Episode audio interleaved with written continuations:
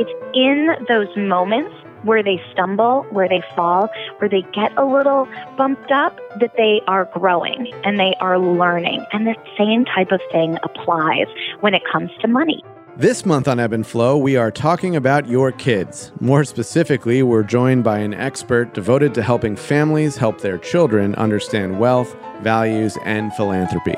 That expert is Julie Binder, a senior strategist in the UBS Family Advisory and Philanthropy Services Group, and I will say one of the most impressive people I've met in my career here at UBS.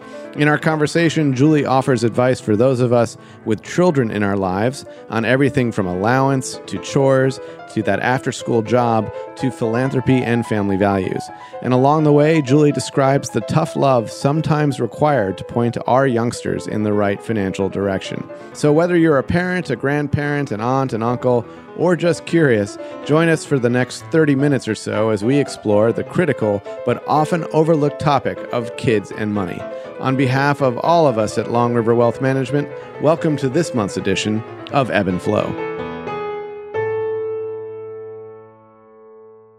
Julie Binder, welcome to you. Some of our clients know you well, and I'm so excited that so many others will have the opportunity to hear from you today. So thank you for being here. Oh, thanks for having me, Paul. Well, this should be a lot of fun. So, obviously, the subject of children and wealth is broad, but it's also very particular, and, and conversations must be tailored to different family situations and relationships. So, I'm going to caveat this discussion for our listeners by saying that we're going to say stay at a relatively high level on this call with the hope that we can have some follow-ups with many of you in the coming weeks and months about your kids. But again for today we're going to stay high level and to make sure that we're covering children of different ages, I'd like to organize our chat chronologically. So Julie, let's start with how we talk to very young kids about money and then move up from there. So help me define our range here. Is there a right age to start speaking with children about money? Paul, that's a great question. I personally feel like the younger, the better. And when I say the younger, the better, I don't necessarily mean you should be talking to your newborn babies about how much they cost you, even though they are often very expensive. But really, I find that it's at about two or three years old that children start to notice that things cost money, whether that is through the approach of them being at a store with you and asking for you to buy something, or them seeing that certain things are showing up at your front door when you're ordering a package from an online retailer. And so it's about two or three years old, depending on the maturity level of the child, that kids start to absorb our money messages by seeing the way we're spending money and start asking questions about money. And I think that what we've seen too is that kids as young as three are even ready to start thinking about an allowance. And I'm not talking a huge allowance where they're responsible for buying their own shoes or clothes, but generally starting them with the basic concepts of understanding how to think about things like give, save, and spend when my oldest was three, we introduced the concept of allowance, giving him $3 a month, a dollar for every year he was. And then when he turned four, he started to have that different challenge of saying, okay, if I have a dollar that goes into my give, a dollar for my save, and a dollar for my spend, I have one extra dollar because I'm four and I get four dollars a month. Where do I want to choose to put my extra dollar? So it gives you some really great opportunities to start talking to children about the idea of immediate spending, longer term saving and for things we really want, and then personal responsibility and giving back. Interesting. So let's talk a little bit more about allowance and, and I'm going to wrap in the subject of chores as well. So my wife and I have chores in our house and kids who don't like to do them, of course. And we have allowance in our house and kids who love to get that, of course. So, can you talk about chores and allowance? What's the best way to approach these two things? Paul, I love that you mentioned chores and that kids didn't love to do them. I personally don't love cleaning bathrooms or unloading the dishwasher or washing dishes, but I do those things because it is something we have to do to keep our house in a level that we want to live in, right? And that I think is one of the things that people often get caught up in tying chores to allowance. So there are a couple of different ways that you can think about the concept of allowance. And one could be the traditional way that many of us probably grew up with where you do your chores and you get your allowance. And if you don't do your chores, you don't get your allowance. Hmm. But the problem with that is it tells children that they have the choice. It gives them the choice to make their bed. It gives them the choice to pick up their room. It gives them the choice to be a functioning member of household. Mm. And if they don't have anything in particular they want to buy that week or that they're saving up for, or if they just happen to be a child who's not incentivized by money, then they're not going to do their chores. And hmm. so you can think about it in a different manner. We do chores because we are a part of the family and maintaining our house is our responsibility, right? And then we get an allowance because it is not because we do chores, but we get an allowance because we are sharing in the family wealth. So just like we share in the family responsibility, we share in how well our family is doing by receiving an allowance for that. And, you know, if you want to incentivize children with things like sports, you can do that for something above and beyond. I love to, to think about the concept of an allowance as saying, okay, what do my kids like to spend money on a regular basis? How much are they asking me for? for? What do I think is reasonable? And making sure that the number of the allowance that they are getting has enough to cover that for them. But then if they want to save for something that is kind of above and beyond what you think is reasonable. So maybe you have a child who likes to get new video games or a child who wants a particular new toy and you don't really feel like that's something that you as a family want to pay for for them they can earn extra money for doing things like chores.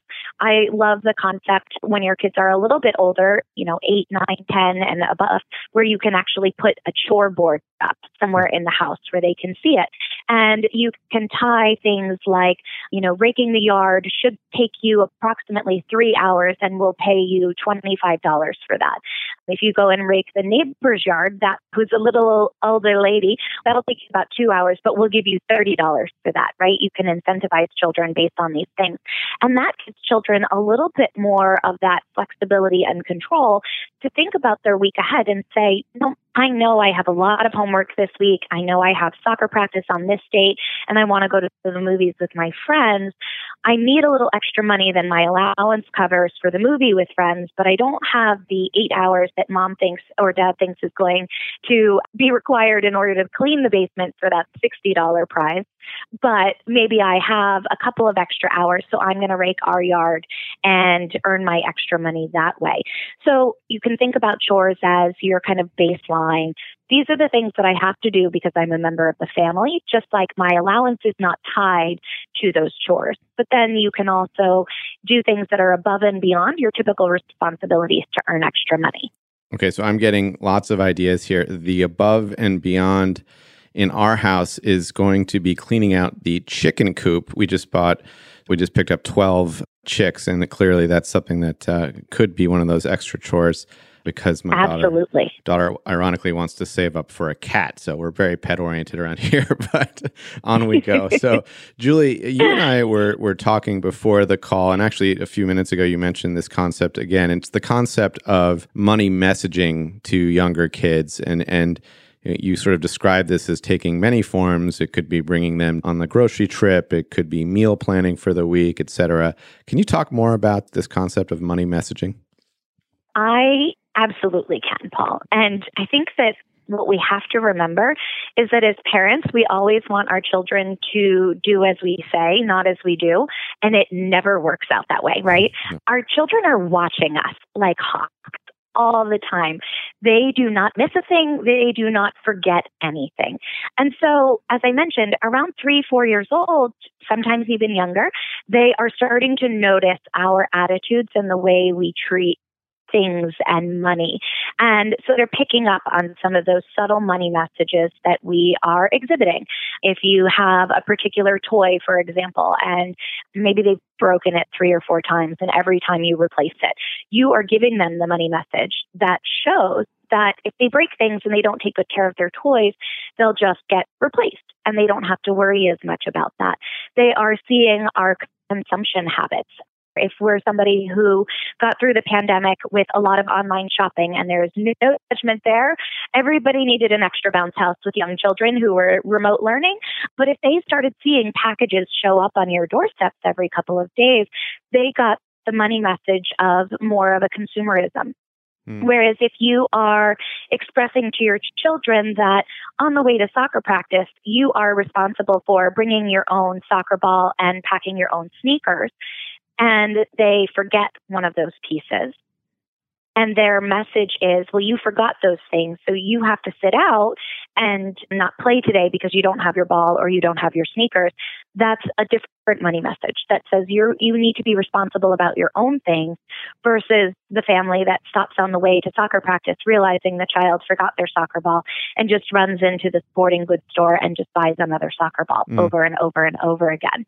And that is something that our children are seeing and absorbing kids also start to have a sense of family wealth. There are studies that show by first grade, Paul, that kids can rank their classmates and their and their friends mm-hmm. in wealth based on the houses they live in and the cars they drive. Hmm. So this at seven, right? That's seven years old for most kids. So they're seeing our money messages. They're seeing how we respond to things. They're seeing how we buy things. And then they're seeing, you know, the houses we live in, the cars we drive, and they're making judgments based on that. And you brought up the grocery store, and I love that because it's so hard these days to think about the money messages our kids are getting. And we're, we as parents are at a little bit of a disadvantage, I think, right now than our parents were in giving us money messages, right? When we were kids, I'm going to date us here a little bit, but when we were kids, our parents used cash to pay for more things, right? right? We went to the grocery store with them so many of the times, and we when we would say, "Oh, can I have those raspberries today? I love raspberries." They might say, depending on how we grew up, "Oh, you know those raspberries are $2.50 for the clamshell and you're going to finish them in one sitting. Whereas this packet of grapes at 99 cents a pound is going to last us much further. And that's something our parents had that we have to think about much more consciously because everything these days, most of the time, you know, most households right now in the United States might have dual working parents. We're strapped for time. The free time that we do have, we're shuttling our kids from one activity to another in the hopes that they are getting set up for their future. And so we rely on a lot of modern day conveniences of shopping online, even having our groceries delivered to our doorstep. So we lose a lot of those opportunities to have kind of those subtle money messages that we're delivering to our children. So we do have to be a little bit more deliberate with them. And we need to have the conversations. And it could be something as easy as when you take them shopping for sneakers and they want a fancy pair with their favorite character for younger kids that are light up and you know that you are buying a new pair of sneakers every three months because their foot is growing so fast, that's an opportunity to say to them, you're not going to get enough use out of those sneakers, so we're going to buy this other pair because this is a better value for our money. Mm-hmm. And so it's really about being conscious about those types of things. And you can do something similar with meal planning. I have two nephews who are teenagers, and Paul, since I have two boys too, it's like a glimpse of my future every time we have a meal together. They love Alaskan king crab legs. They love lobster tails. They love filet mignon. But I've seen my oldest nephew house six chicken breasts in a sitting. So meal planning is another great opportunity to talk to the kids about why, you know, you might get that those certain foods on special occasions, but you're not serving filet mignon, Alaskan king crab leg, and lobster tails for dinner four nights a week. So that's a great way to again incorporate them along with some of those other skills that you're trying to teach them. So I am awash with guilt having heard your answer to that question, as I suspect some of our listeners are. You know, we buy things on Amazon. We have bought that soccer ball when they forgot theirs, and we get the raspberries too often. So this is going to be good for us, and we're going we're going to adjust our behavior and and go on from there. So. Julie, the hypothetical kids in our chronological discussion are now getting older, and, and we've talked about allowances. How does this change as kids get older and are ready to take on more responsibility? So, Paul, first, I don't want you to feel guilty. We go through so many berries in this house. And, you know, I think as parents, and I definitely, I think we have like seven soccer balls in my backyard right now. But what I, I think that we need to remember is that as parents, we, many of us are also, again, growing up in more fortunate circumstances than maybe we were raised. And so we always want to give our kids really nice things. We want to take care of them. We want to encourage them. We want them to grow. We want them to have their hobbies. We don't want them to sit out at soccer practice. So the occasional, you know, having to get a second soccer ball or a second pair of cleats, not the end of the world, but it's where it becomes a habit that it's a problem. And I think we need to remember as parents that our job is not to cushion our children from every disappointment.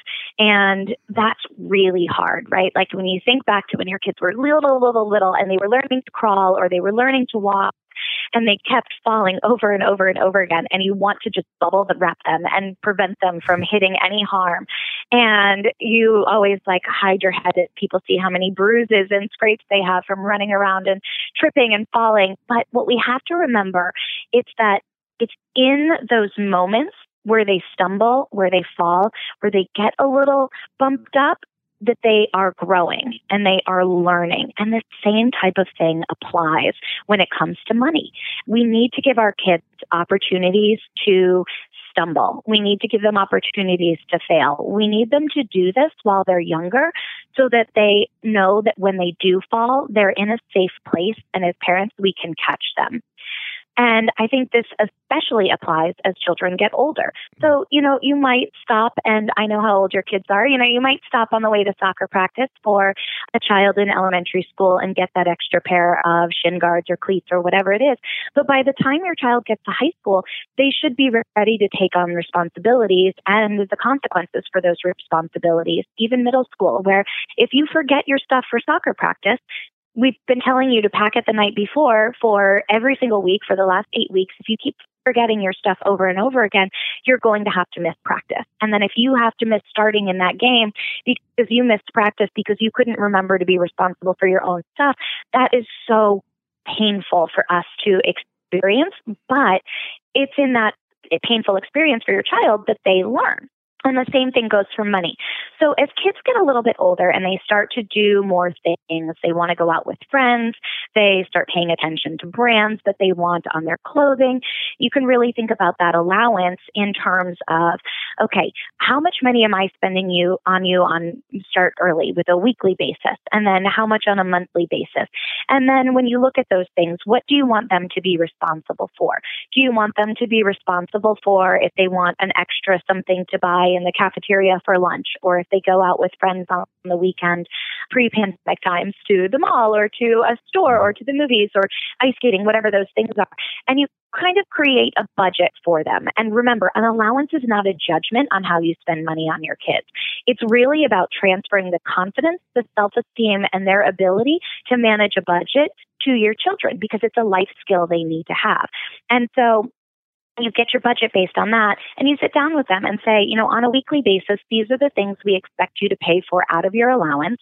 And by the way, we built in a cushion. So there's extra in here so that you can choose to spend that or you can choose to save that on extra things that you want throughout the year. And then what you do is you hold them accountable. I remember working with a client a few years ago and he had said to me, my 16 year old son goes out five meals a week with his buddies and he doesn't have an allowance. He just has a credit card. He just buys whatever he wants. And I said, well, you know, you should probably think about limiting that and giving him, not limiting it in terms of telling him he can only go out three nights, but giving him the money for it and asking him to take responsibility for it himself. And that way he can choose how to spend it. And the client said to me, Julie, but what if he runs out of money on day three? And I said, okay, well, if he runs out of money on day three, he can just do something else. And he goes, but he's going to be hungry. And I said, he lives at home, right? Do you have peanut butter and jelly?